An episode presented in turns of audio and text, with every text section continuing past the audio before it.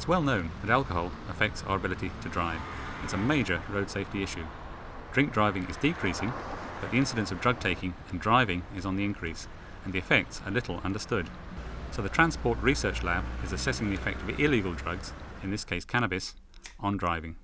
We're looking at cannabis because um, we've just completed a three year study of drugs in fatalities, and we found, compared with a study we did 10 years ago, there's been a massive increase in illicit drug use by a factor of about five or six, and the majority of that illicit use is cannabis.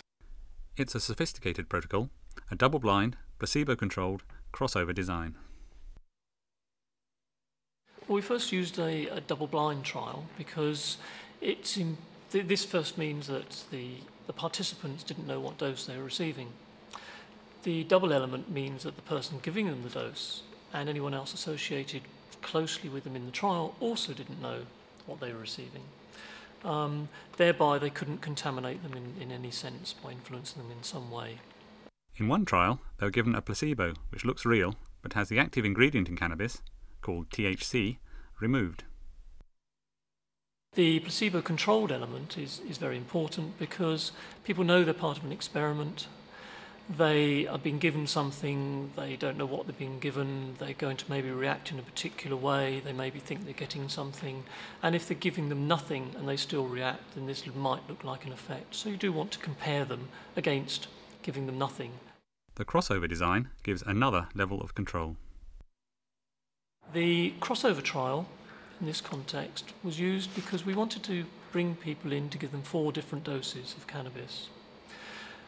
People vary hugely between themselves and vary less within themselves, particularly with the sort of activities are involved, driving type activities, other laboratory experiments.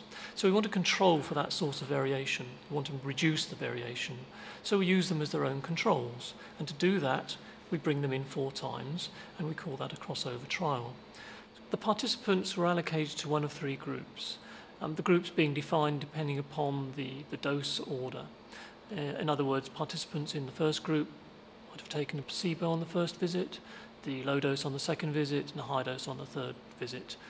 Um, participants in the second group might have started with the low dose, and participants in the third group with the high dose, for example. Choosing participants for this sort of trial, it's got several tricky elements. First and foremost, we couldn't afford to use people who were naive in terms of smoking cannabis. You, use of naive people would be totally inappropriate. They have to be users, basically. But of course, cannabis isn't, or smoking of cannabis, or the possession of cannabis at least, is an illegal act. So you're looking for people who, on a day to day basis, well, at least a weekly basis in our terms, were conducting an illegal act. That's slightly tricky in terms of finding them. You can't just put an advert in the paper or something. So, what do you do? Um, virtually everybody you know will know somebody who probably uses cannabis. So, that's the sort of route we took. And you think, from the ethics committee point of view, that would be completely acceptable? Um, they'll want to see uh, the way that we propose to run the study, you know, uh, who's going to be smoking what and when, and how we're going to monitor it. Um, they're going to want to see that we're taking some um, some safeguards to, to ensure the health of the, the volunteers, making sure that they won't come to any harm from smoking. But I mean, they shouldn't do because they're already smoking the stuff. The researchers also screened participants to prove they were regular cannabis users and were not taking other illegal drugs. Once selected, participants were monitored over the course of the experiment.